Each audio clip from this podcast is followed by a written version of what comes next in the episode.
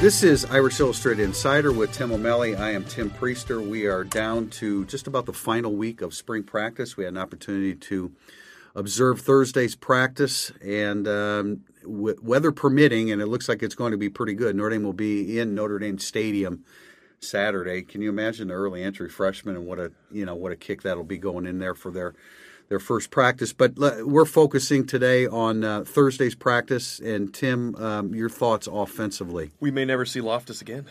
Think about that for the balance. For the, of, oh, uh, forever. Yeah, done. yeah, right. Uh, offensively, you know, I thought the defensive line was the dominant force because I was watching the offensive line. But I, I do want to clarify. A lot of people say was the offensive line that bad. Most of the spring, I thought the offensive line has done a very good job. I just think that the defensive line won the day yeah, well, and, and Eichenberg's banged up, and yeah, and, yeah, Banks out of position Banks a little, probably out of position. so, I think the offensive line don't don't misread that one practice report. I think they've they've been solid uh, all spring. I continue to be impressed by Michael Young. Um, he will be the third receiver. He'll be the starting receiver uh, along with Finke and Claypool.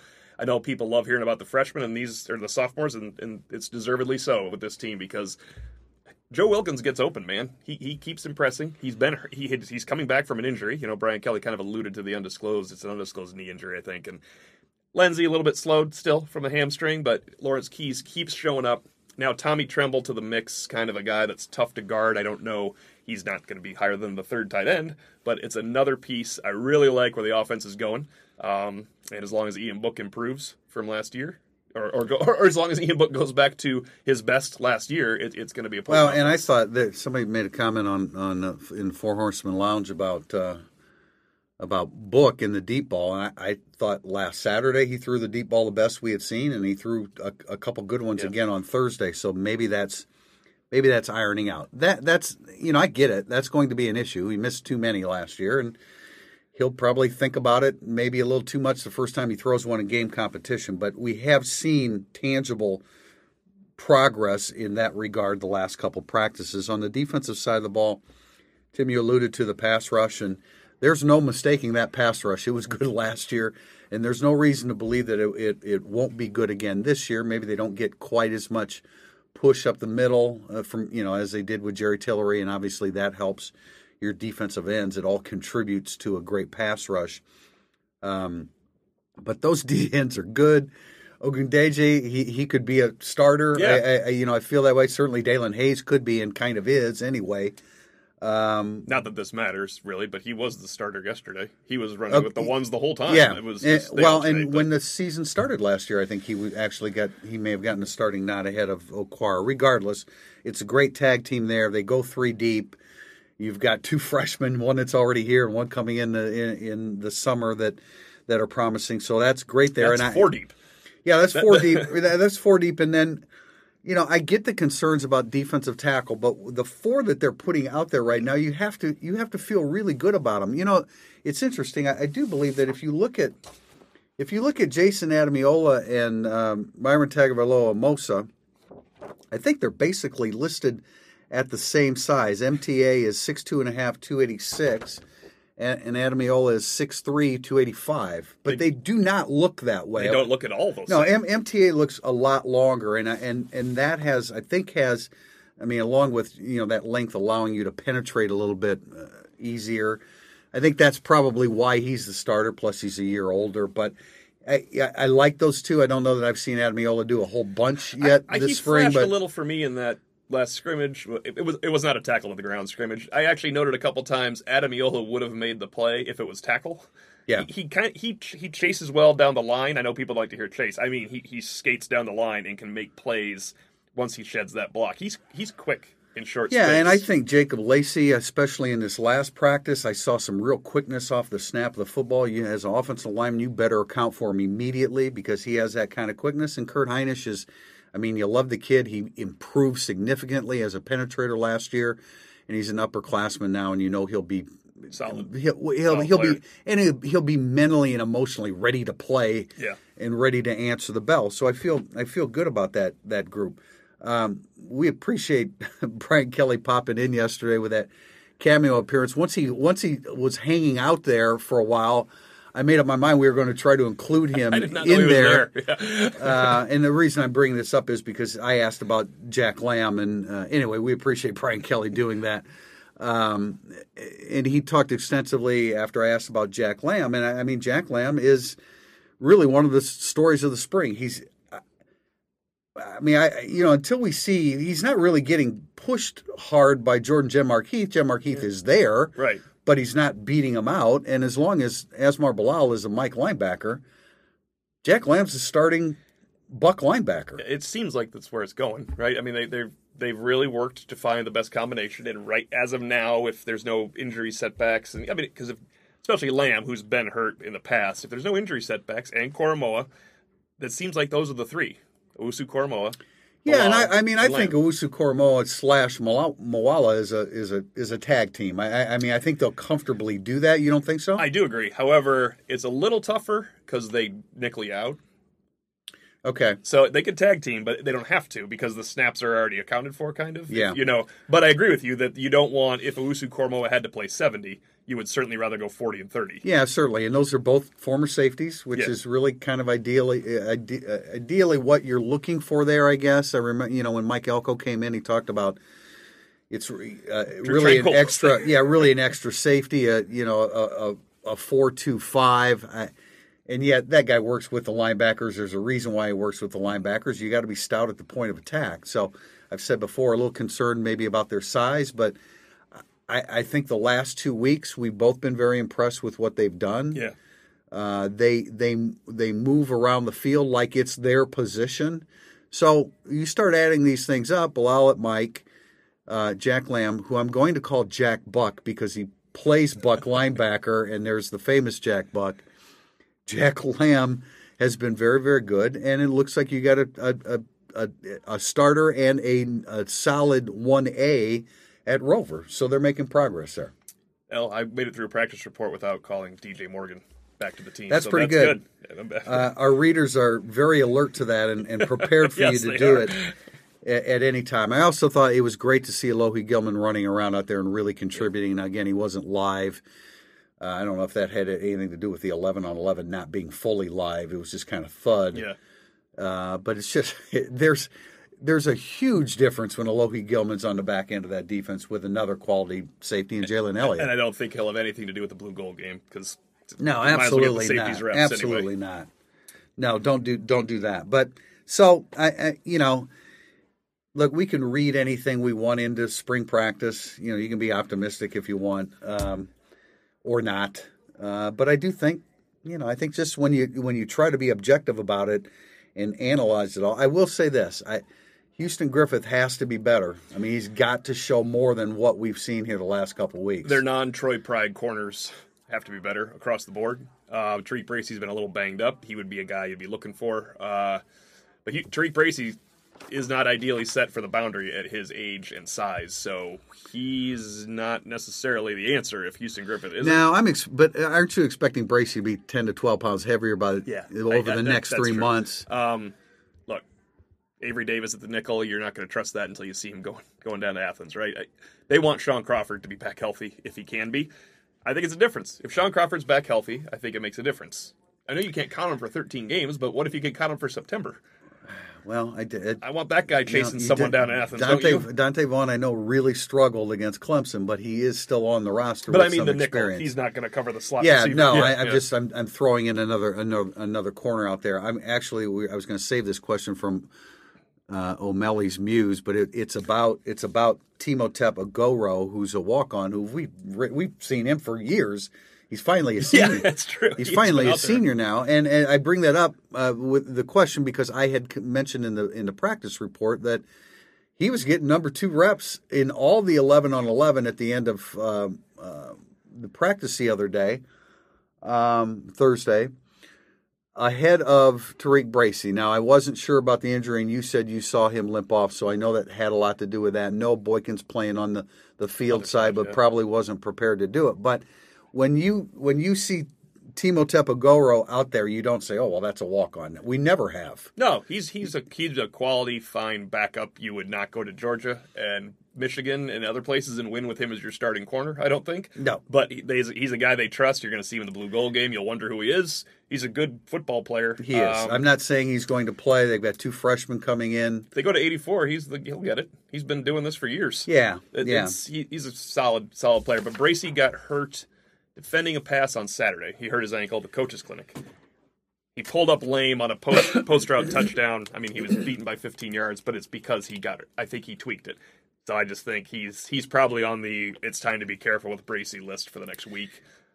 It is. It's harder to do that with Bracy than Gilman, so they, he wants to be in there, obviously. Houston Griffith needs to be better. Avery Davis needs to continue to improve. Yeah.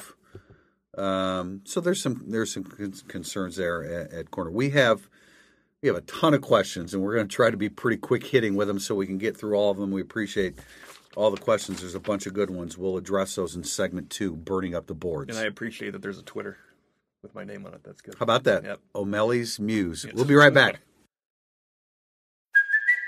It's Kaley Cuoco for Priceline. Ready to go to your happy place for a happy price? Well, why didn't you say so? Just download the Priceline app right now and save up to 60% on hotels. So, whether it's Cousin Kevin's Kazoo concert in Kansas City, go Kevin, or Becky's Bachelorette Bash in Bermuda, you never have to miss a trip ever again. So, download the Priceline app today. Your savings are waiting.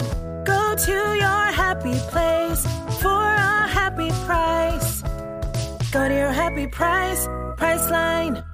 We are back with segment two, burning up the boards. The first one from at CK Wars.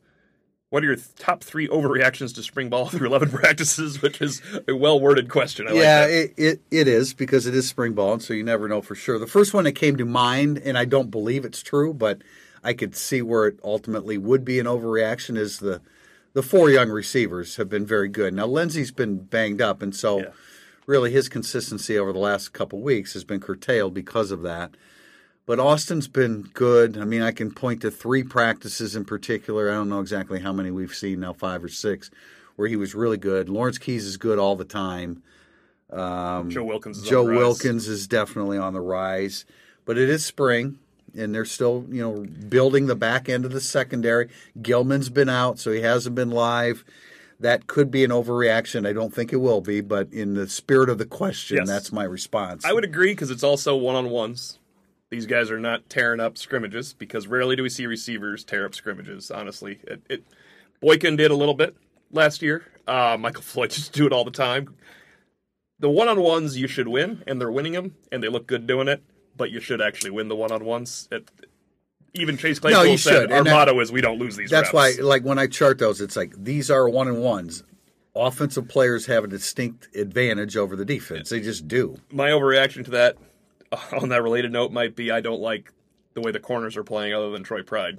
Now I'm watching them a lot in one on one. Maybe they are. You know, we we get a good scrimmage action where you're watching them play.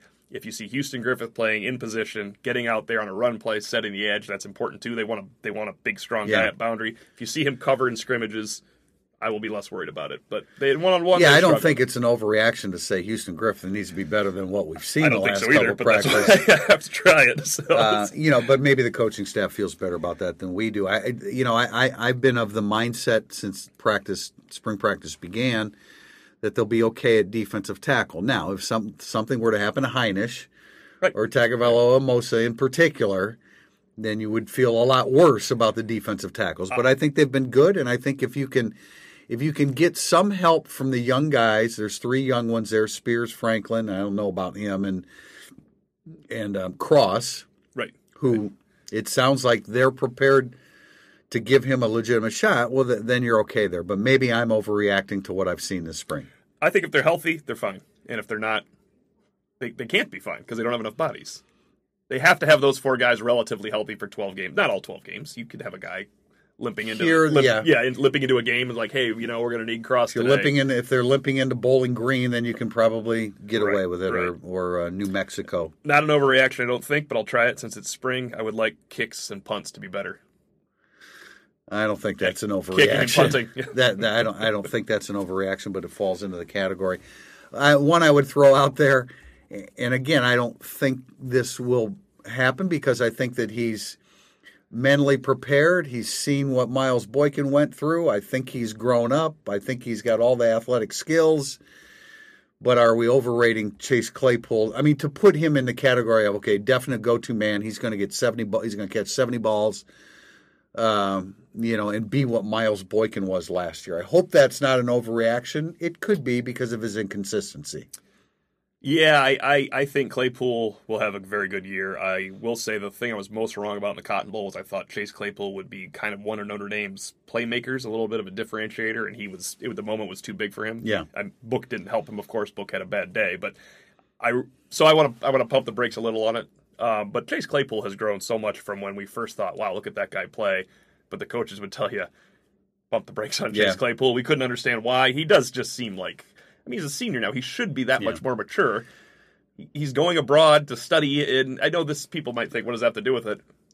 I really, I, It does re- have I- something to do with I it. really He's- think everything that Miles Boykin not only did during the season, but especially since the end of the season, with with the combine, I think that I think that's real eye opening for Chase Claypool. I'm sure it is because I'm sure he, I'm sure in his mind that this is probably true on the fit football field. I'm just every bit as good as Miles Yeah, Boykin. sure, I and, he should feel yeah. that way. Melham uh, asks, curious to what the ground rules are for you with all of these practices open to the media. What can and and cannot you report on? Probably can't talk about specific play. What about injuries if you saw one happen? Yeah, injuries. The um, we're not supposed to tweet during practice. Yeah, we cannot tweet during yeah, we cannot practice. tweet during practice. You gotta you- once it's over. Uh, so for injuries, it's kind of um, accepted that you are to wait until after practice. And if Brian Kelly is talking, then you ask Brian Kelly. Now, we haven't had a situation where we haven't been speaking to Kelly after practice and there was an injury. Right. Which in that instance, we would talk to Michael Bertsch from Notre Dame and either get a report or. Plus, if the injury is someone pulled up a lane and hurt their ankle, you can they don't care about that. It's a head injury. It's a serious injury where they want the family to hear something, of course. So I think everybody's pretty respectful about that anyway. Um, We're also not, you know, going to be talking about route trees, and we we wouldn't anyway. But right, but you do but- not. We've been actually told. You were even told recently. Don't now maybe don't diagram these formations. You know, like so if they're working on something, there was all right. There was a practice last August that it was kind of requested. It was the famous practice actually. It was part of the famous. Uh, it was part of the famous Brandon Wimbush practice. oh, It was please put down your pens. Where these are Michigan specific plays. Oh, right, right. And we were watching it, and I can say it now because it's a year later. But remember, everybody kind of looked at each other because Dexter Williams was running it.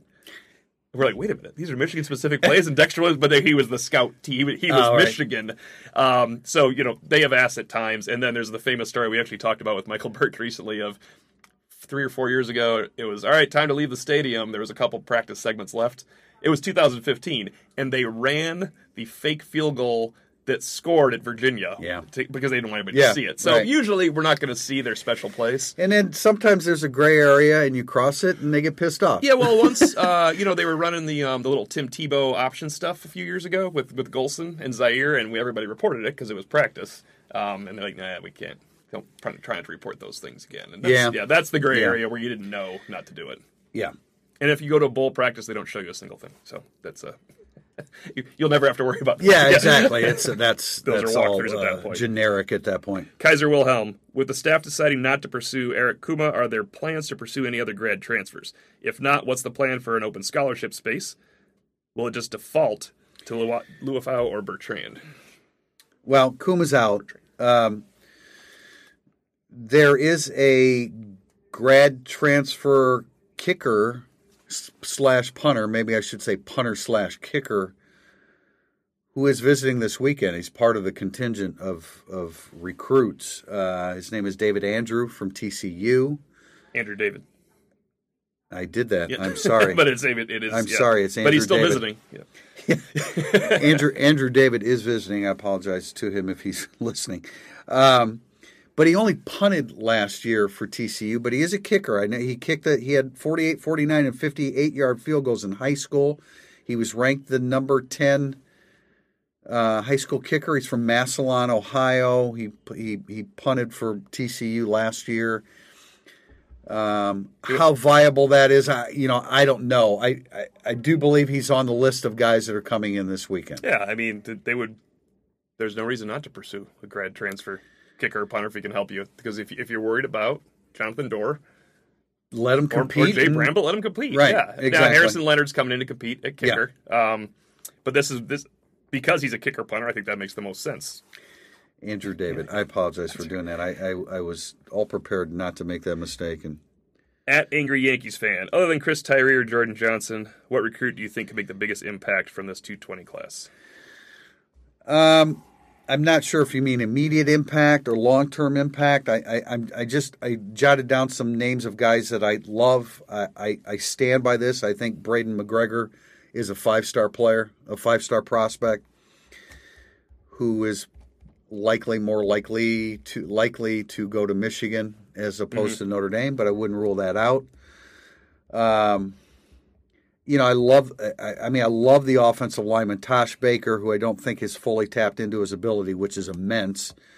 Uh, Jimmy Christ, I love Andrew Gentry, who would who would be uh, who would go on his mission and come in later. I really like those three guys. I think they're difference makers.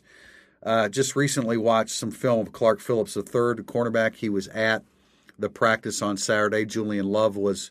How about Julian Love, like kind of serving as the the host? He didn't have to do that. He's Yeah, not. He's not even part of the the team anymore. But who better than Julian Love? I'd still like to invite him back. Yeah. you sure you want to do that? Clark Phillips the third is really, really good. I like Lathan Ransom, the safety, who hits like a linebacker. Um, you know, I, I, I guess I'm kind of chickening out here a little bit without naming one guy, but I mean, I, I like Diamante Trainum, the running back. I think if you don't gr- get Chris Tyree, uh, Juton McClain is that type of back. I really like Riley Mills, the interior defensive lineman, who we feel strongly the Notre Dame will get. And then Michael Mayer is a really, really good Yes. tight end. So I apologize for not narrowing it down, but those are the guys that uh, that are at the top of my list. At Parrot eighty four. Last year, four guys, Brandon Wimbush, Alize Mack, Dexter Williams, and Chase Claypool, needed their heads on right for the team to be successful, and all of them were. Who are the wild cards this year? The, it's a little different this year because the last three there, Mack, Williams, and Claypool, were all um, had to be mentally stronger, have their heads on straight. There's, I mean, there's a couple disciplinary cases in there, not Claypool as much. Wimbush was a technical. I I don't think Wimbush's head was ever right, but he had technical issues that kept him out from from becoming His head wasn't right because he had technical issues. Right. Yeah, it has nothing to do with Brandon Wimbush is a, the ideal teammate. Uh, he had nothing to do with with uh, disciplinary. The only disciplinary case right now is is Kevin Austin. Uh, I don't know if Kevin Austin has to be ready to roll for them to have a good year. It would definitely help. Um, so I'm going to kind of change this around a little. I think a guy like Liam Eichenberg has to be as good as he could possibly be for Notre Dame to have a great year. I think Tommy Kraemer, you have to look at it and say Tommy Kraemer. I don't know what he ranks on this offensive line if it's four or five, but he is much better than he was in 2018. I think guys like that, it's not heads on straight as much with this team. I don't really see a lot of heads on straight here. Do you? Austin's No, I mean, Austin. uh, uh, I mean, it's been said to us. Yeah. I mean, Kevin Austin, he, he's got to get he's got to get things in order. They can be successful though. Like they could not be successful without Dexter Williams having his head on straight last year. They can be not to that extent, not to, the extent yeah. that they were. Yeah, I, I in in line with what you're saying. Uh, I mean, just guys that need to be better because they're counting on them so much. Houston Griffith, you know, Asmar Bilal needs to be. I mean, he's a fifth year senior. Asmar Bilal needs to be really good at Mike linebacker for them. I don't Uh, think we have any heads on straight issues of all the guys we've said though. Griffith is a dedicated. No, no, I no you know, Kevin yeah. Kevin Austin, but Right, beyond, yeah, he was the beyond that, one. yeah, I, I would agree with that. Uh, at uh, June one P three R Max, I think we had a question from him last week.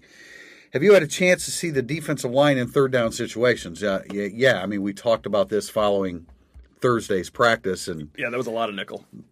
uh, yeah, and and these defense the defensive line. Uh, well, I saw a little bit of Hayes moving inside, but we've seen that in the past. He did that last year. Yeah. Um, Khalid Kareem will was not at practice for uh, Thursday, but he is inside like he was last year. I really think I know you've seen MTA out there, but I really think to give it makes a lot of sense to me if you can pull it off. I saw it at Thursday's practice to keep the defensive interior guys fresh because they have to play a lot of snaps. They have to share snaps among those four guys. right. You all can game. rotate some of those DNs. I really think Ade is going to take the place of the fourth man And now I know he can't play the same role as Jerry Tillery, but you also don't go about it the same way. I mean, Mike Elston and Clark Lea can be a little more creative with Julian Okwara, Daelin Hayes, and Khalid Kareem because they are they are at the top of their game seniors that are incredibly confident and all American level players in Okwara and Kareem. And Daelin Hayes looks the best of all of them this spring. Daelin Hayes, if you didn't know how good Okwara was and how good Kareem No, I would was, ag- I would looks- agree with and that. that it would be No. a spring overreaction because we know how good those other two are.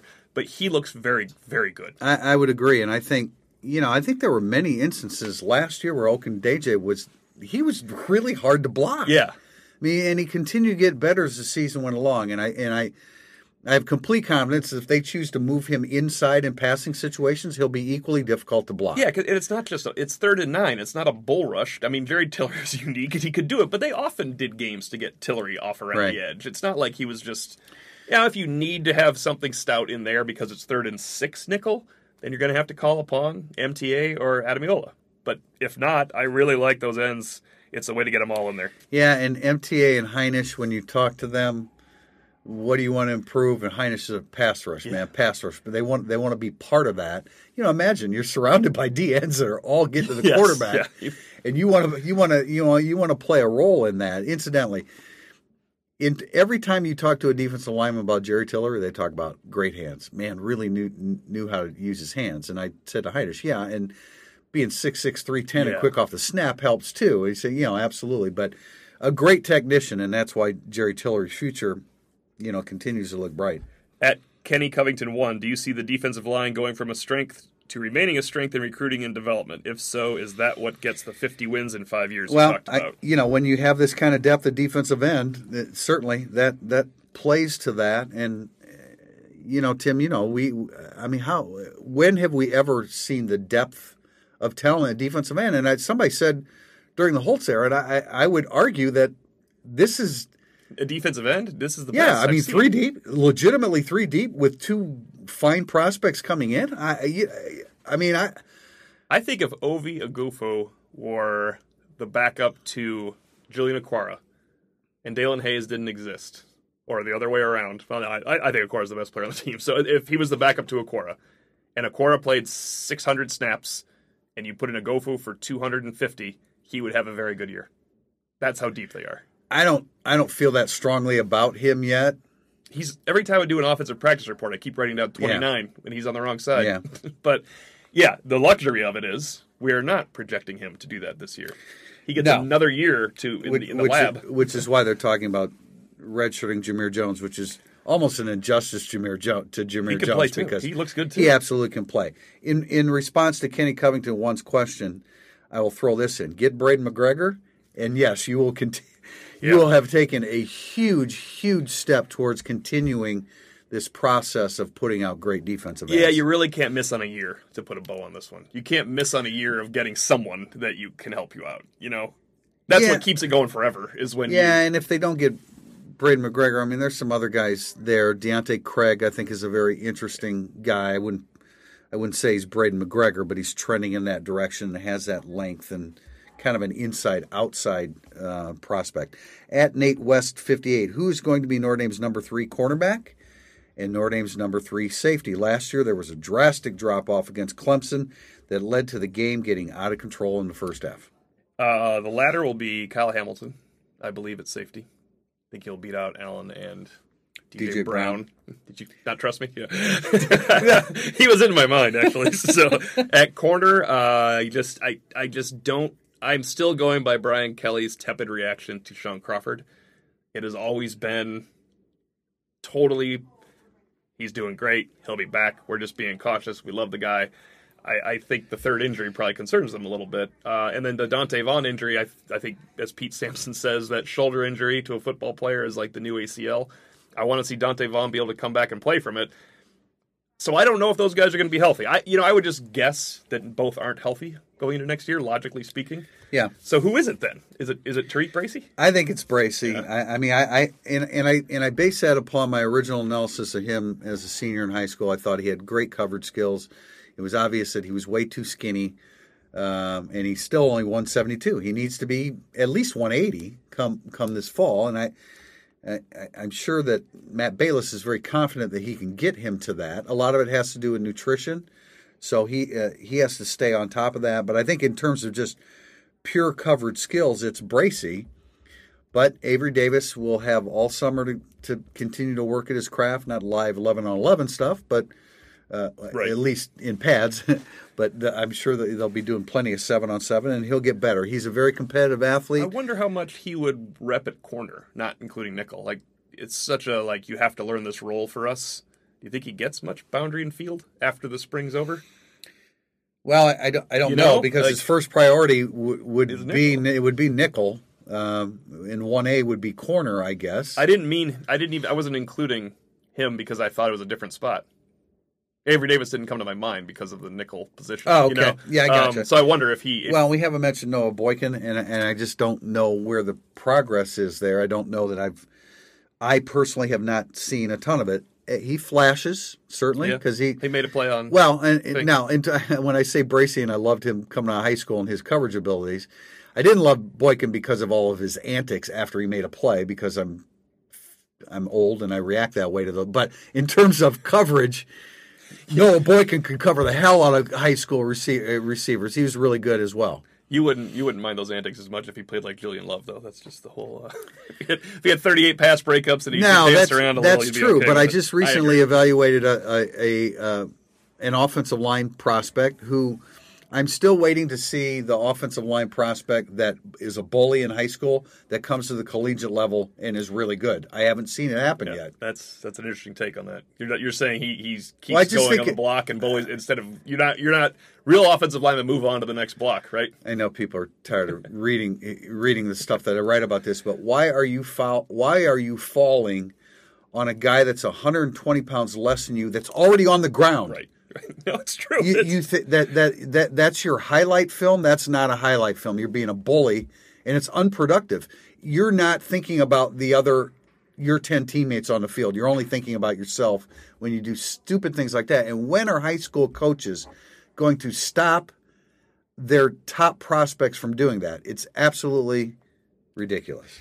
VP, VPM 411, in your opinion, what has been the biggest problem with Derek Allen?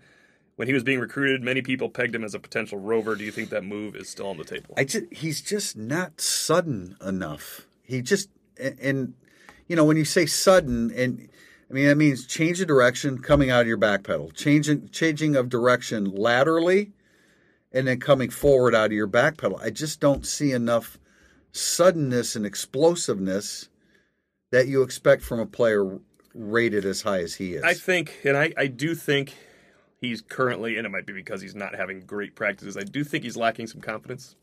I, I think I think there's a confidence issue, and he is a he's got four years left. So I don't. I would be worried about Derek Allen this September.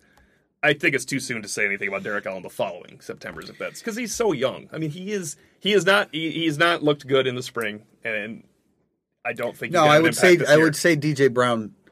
Well, they're actually at two different spots. Yeah. Al, Allen is more the stud, and, and Brown is the whip with with Gilman.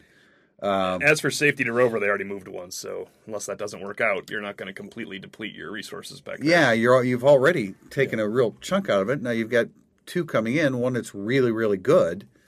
Uh, one that I think can be a, a, a very physical uh, Ajavon, um, a very physical safety, Litchfield Ajavon. But no, I don't. I don't know that you can. Uh, since you moved Moala there, I don't think that you can do that. You're going to get Kaiser back, and then you're going to have other options at, at Rover. People are infatuated with the Rover position. It's, it seems like everybody fits there. Right? Yeah. I will say on my Derek. I Allen mean, no review, offense, I put him at VPM four eleven. I'm not criticizing. It's just To be fair, on my Derek Allen film review for the signing day, I said I, he looks like a rover, but that, that's fine. no, I- yeah, no, it's- no. It's a good call. no, yeah, it's a great observation. It's a good call because I didn't see that at that time, but I would definitely agree with that now. Denver Maximus. Is it safe to say the offensive line? It is safe to say the offensive line last year was average at best. What have you seen this year in spring practice that makes you believe they can take the next step? I don't know that there's anything in particular that jumped out. You may have a different opinion about that, but having done this for 37 years, my response to it is when you have all that experience coming back, they build on it. I mean, generally speaking, guys get better. Liam Eichenberg has to get better. I would be shocked if he's not. I, I, Yeah. I would be shocked. Aaron Banks is a good football player. He will continue to get better. Uh, Tommy Kraemer looks better than he's ever looked. At the very least, he should make some improvement. And Robert Hainsey is a really confident. He's not. He's probably not the ideal fit for the position, just because he's just the the makeup of his body. He's not six foot six. I think it's more of a problem at the next level for him, though. I think he'll be fine. I think. He's, I, think, agree. I think he was no, I mean, I, I, I just I think it comes Marks. from cohesion. Second year with your offensive line coach, uh, they love Jarrett Patterson and everything that he's done. So I just think it's more of an experience. I don't know that anything's jumped out because you're going against a pretty good, pretty good defensive line. But I think it's a good unit. It's not going to be 2017 because you don't have two superstars on, on the offensive line. But I think it'll be better than 2018. related at B Man 2017. What kind of depth is there on the offensive line? Well, there's numbers, uh, prolific numbers for the spring, which you normally don't have. Have you know where you generally have basically three lines. we should ask about Josh Lugg tomorrow because I thought he's looked pretty good. He, ha- I think he's. I I, mean, think but in I the mean last two weeks, yes, yeah. I think in the last two weeks he's made a move. Um, some some guys are a little banged up. Eichenberg had an ankle that was rolled into uh, late last week. Uh, but uh, the question is legitimate because Ruhland's hurt. He hasn't done anything this spring. I've heard good things about Cole Mabry. Um, Zeke Correll was manhandled by a, a You're not- backup. Well, we have a question about him, so we'll, we'll bring him in. He was manhandled the other day.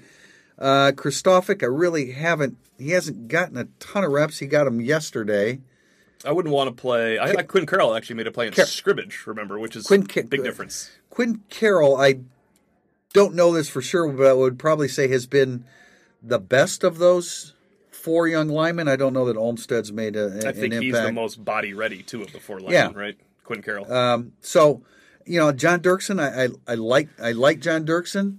He is he has flashed a few He's times got, too. okay. When you There you go. that. So he's got good size. I, I, mean, think I- Lugg is a really good sixth because he's a he's a five B. Um, I think if Dirksen comes through the way you have kind of forecasted now hitting this season, I would. I, I think they're in trouble if they have to play most of the true freshman linemen. Obviously, yeah, and I want to say three star offensive linemen that come to Notre Dame don't normally emerge. Right, but you know, Trevor Ruhland started a game for a playoff team last year, two games for a playoff team last year. I know people, and Trevor Ruhland. I if this injury didn't happen, I would think he would be a really good backup. I just he's in the Shaun Crawford Donte Vaughn thing for me now. I, I hope he is able to compete and give them backup service because they, they really want him to be able to help. Actually, I'm glad this question was asked because I think it's a good question to ask Brian Yes, Kelly yeah. Saturday. I mean, where are you with the backup lineman and what kind of confidence For this you- year, because for this year? Yeah, Luke Jones. Luke Jones, we believe is banged up. I think he is. He does not. we just haven't we haven't had the opportunity. And we've had the opportunity. We haven't in recent weeks asked about the backup offensive line. So I think it's it's probably a good time to do that. At Greg twenty one twenty six. In an earlier podcast, you guys thought Phil Jurkovec was a seven and five, eight and four team with him in there. Have you seen anything since then to cause you to revise that? And I want to. I mean, I don't know if that's really fair for us to make that statement. Seven and five, eight and four. We don't think that he's up to the level of, of Ian Book, but have you seen anything that would move you off of those numbers? I thought he had his best day throwing in one on ones yesterday. Um, he had there was only one throw that was where you're like, ah, what was that? Everything else was hey, he had a couple passes defended. He had he had one pick, but it was a remarkable play. I mean, that's just that's football. And he, he looked good throwing the ball yesterday. Now in seven on set or in eleven on eleven against the first team nickel and second team nickel, he, he didn't move the ball great, but neither did Ian Book. If you want to look at it that Right. way, it's I would not move the needle. I would seven and five. I think this team is better than a seven and five. Yeah, team. yeah. Uh, I do think eight and four is on the table if he had to start every game, because I think Ian Book is one of the five best players on the team, and they absolutely need I him. think I think that's not only college players on the team. I I, I don't want to always act like a guy has to be in the NFL to be a good player, right? well, no, I mean, it's yeah, college football. It's, college different. football. Yeah, It's it- it different. different. So, by I think for 2019, I think Ian Book is one of the best players on the team. Doc Irish, what's more likely? Darnell Ewell wins four more reps in the next two practices, so O'Malley has to use one of his questions to Clark Lea next week on Ewell, That's great. or Notre Dame has to conduct open tryouts to find a punter or place kicker for next fall. I feel like those days are gone with the Pendergast shows up and wins the job type thing, right? But I think there will be tryouts. for- Uh, Harrison Leonard. I think I, mean, does Harrison Leonard count? Because that is more likely. Harrison Leonard will be competing for the place kicking I, job. I believe that that's true. I, I believe that that's true. We don't. We haven't seen him on a Notre Dame practice field, so we wouldn't have said that about Doerer before he got here, though, either, right? That's the problem with these things. No one thought Jonathan Doerer wasn't going to be ready by his junior year when they brought him in, and he was an absolute must get, if you recall.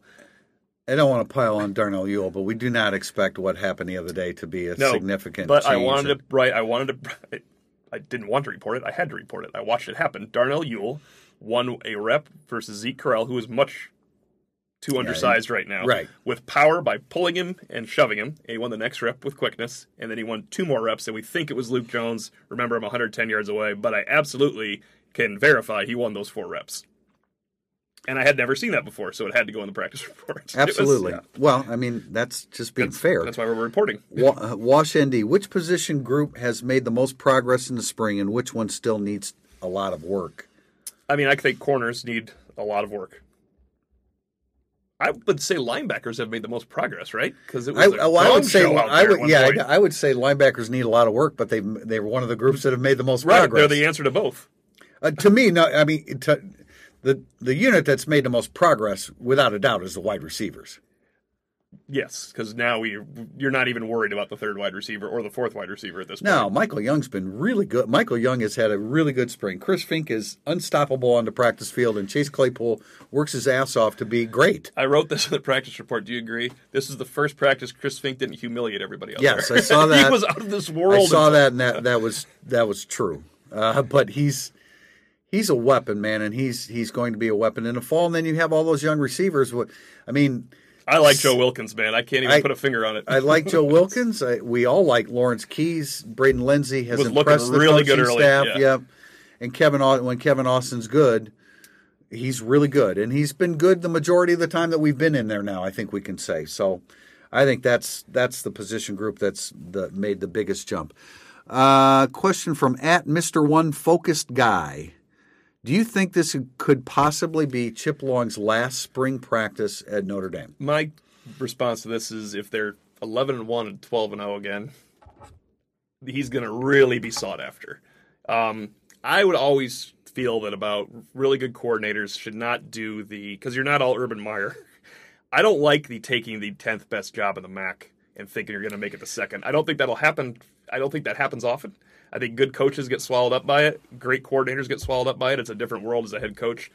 But if they go 11 and 1, he's going to be too sought after at this point, right? That's how I. Eh, yeah, I would think feel. so. Now, does he go from Notre Dame to Georgia? Not many guys get an opportunity to do that. Right, right. Does he go from assistant coach to Kansas like Roy Williams and then North Carolina? Not many assistant coaches have an opportunity to do that. But, you know, Chip Long has said on numerous occasions, You got Roy Williams into our podcast. yeah, I did. How That's about that? Because you know how I feel about him. Uh, who's a wonderful guy, but I think a horrible game day coach. Um, Chip Long has had opportunities to leave. Um, I think he could have gone to Appalachian State. I think he could have gone to Central Michigan. I think he could have gone to Bowling Green. Don't go to Bowling Green is my point, though. Yeah, that's kind of No. what I was trying to illustrate. Well, there. and he Yeah. hasn't. so that right. so your point is taken there that he's not going down that path. He has said, "I'm here as long as Brian Kelly is here." Now that's a big statement, and I'm not sure that that's necessarily true. if you're 12 and 0, it's probably not true. It's just too many good offers come your way. I, I would agree. I, I would agree. I don't think they're going to be 12 and 0, but they could be 11 and whatever. Um, I don't. This could be Chip Long's last spring, but I don't necessarily think that it will be. And he likes it here. His wife is. I talked to her yesterday. Man, she is due any second. Uh, and they like it in South Bend. Uh, she was coming into the onto the practice field as we were leaving. Um, so not necessarily. Chip Long is a little bit different than some guys. He's not. He already has proven he's not going to jump at just any offer. Yeah, that's great. You should not jump at any offer. Coaches out there, it, swallows you up, man. Not everybody's can, No. can turn around. And he knows he's you know he's he's young in the in the game. He's got it going on. He can be selective. And fortunately, he likes his spot at Notre Dame. And Brian Kelly looks like he's kind of in it for the long haul now. And he loves coaching for you know. I mean, he appreciates coaching for Brian Kelly in the way Brian Kelly runs his organization. So it's a win-win situation for him right now at Notre Dame. Last question, Tim. Hoffy one one one. If BK won a national championship, would you rank him above Holtz for all-time great ND coaches? Isn't BK at a far greater disadvantage in today's game than Holtz ever faced? The latter is he's at a greater disadvantage. I would agree He with that. but- he is, but as you know, Tim, the schedule that Lou Holtz faced from eighty from eight during his most successful years at Notre Dame, the schedule he faced was absurd. I mean, in '88 he beat number one Miami and at number two USC. and number three, Michigan. and number three Michigan, and uh, '89 they won at number two Michigan, uh, number nine USC at home, number seven Pittsburgh at home, number 17 at Penn State. So I mean, I get what's being said The because loss was to one of the greatest teams of all time on defense at number one. right in hell. Right, They played in hell, too. and, and I was in hell that night, and it, it it was unbelievable. So no, I wouldn't I wouldn't say that. I would he would now become. uh Part of the pantheon of Notre Dame great coaches, And he would certainly be ahead of Dan Devine, which is the Absol- comparison right now. Absolutely, he would now have four out of five seasons of of of really great, if not always great football, great records. Lou Holtz didn't go four and eight. Notre Dame could have won the national championship in five of six years from 88 to 93. The year they couldn't have in 91, when it kind of all fell apart in November, is still the famous Sugar Bowl win. Right. I mean, that think about that as the sixth best year, is the best And Sugar I, Bowl. and I was at that game too, and man, An that upset was, of number three that- Florida. Exactly, that was an That's the incredible sixth best feat. season he had. so that's one way of looking at this. Yeah, is- no, I mean, hey, all, all the all the credit in the world for what for what Brian Kelly has Oh, done here yeah. in recent weeks or recent years rather, and he should have, you know, he's certainly capable of winning another double digit win season. And I think it's an interesting conversation to have if Brian Kelly gets them back to the playoffs this year, and they just let's say they just lose a game in the playoffs. Two playoffs in a row, plus the 2012 appearance. I mean, even though Devine got a title, and I know that matters. I guess Devine lost the championship game too. You got to win that title at Notre Dame. You really do. It's great to keep. I mean, it is great. It, look, if Notre Dame loses the playoffs and loses, I it is an incredibly successful season by any stretch. That it is hard to be put ahead of him when you don't if you don't. no, a there's title, no right? doubt. Believe me, I It is a greater s- accomplishment for Kelly to go to the playoffs two years in a row than Devine winning it that one time. though. no, I agree. I'm Okay. still haunted by coaching in two state championship games and losing them both because you there is no there there is Yeah. no substitute for winning it. It's a huge drop down to losing in the championship game. Yes, yeah, yes, that is. But I, now the last part, totally agree. It is certainly harder for BK to go to like back to back playoffs than to win Yeah. the one title in the late 70s. And I don't think that's going to happen. No, but I but we think it could think happen. No, I agree. No, I agree. I Yeah. think that I think the the program is positioned that if they did that, I'm certainly not going to be shocked by it, especially when you have you got a quarterback that I think is is just going to continue to build upon what he did last year, and you still have. You know, you're happy with your coordinators, the foundation of your defense, all that's in place. So we could go on and on, but we're going to stop here. We're going to be at Notre Dame's football practice on Saturday. Hopefully, the weather cooperates and we're inside Notre Dame Stadium. We'll have an instant analysis after that. And I will say we do expect Pete Sampson back on, on Monday. And our tentative plan right now, because of practice on Saturday, open practice Tuesday, coordinators on Thursday, is to have podcasts on Monday, Wednesday, Friday of next week. So if you can put up with our babbling for three times in one week, we'll be here for you. Thanks for joining us. Thank you for listening to the Irish Illustrated Insider Podcast. If you enjoy our coverage of Notre Dame football, please consider supporting the podcast with a small donation. Go to irishillustrated.com slash support. Your support will help Irish Illustrated continue to be the leader in coverage of Notre Dame athletics.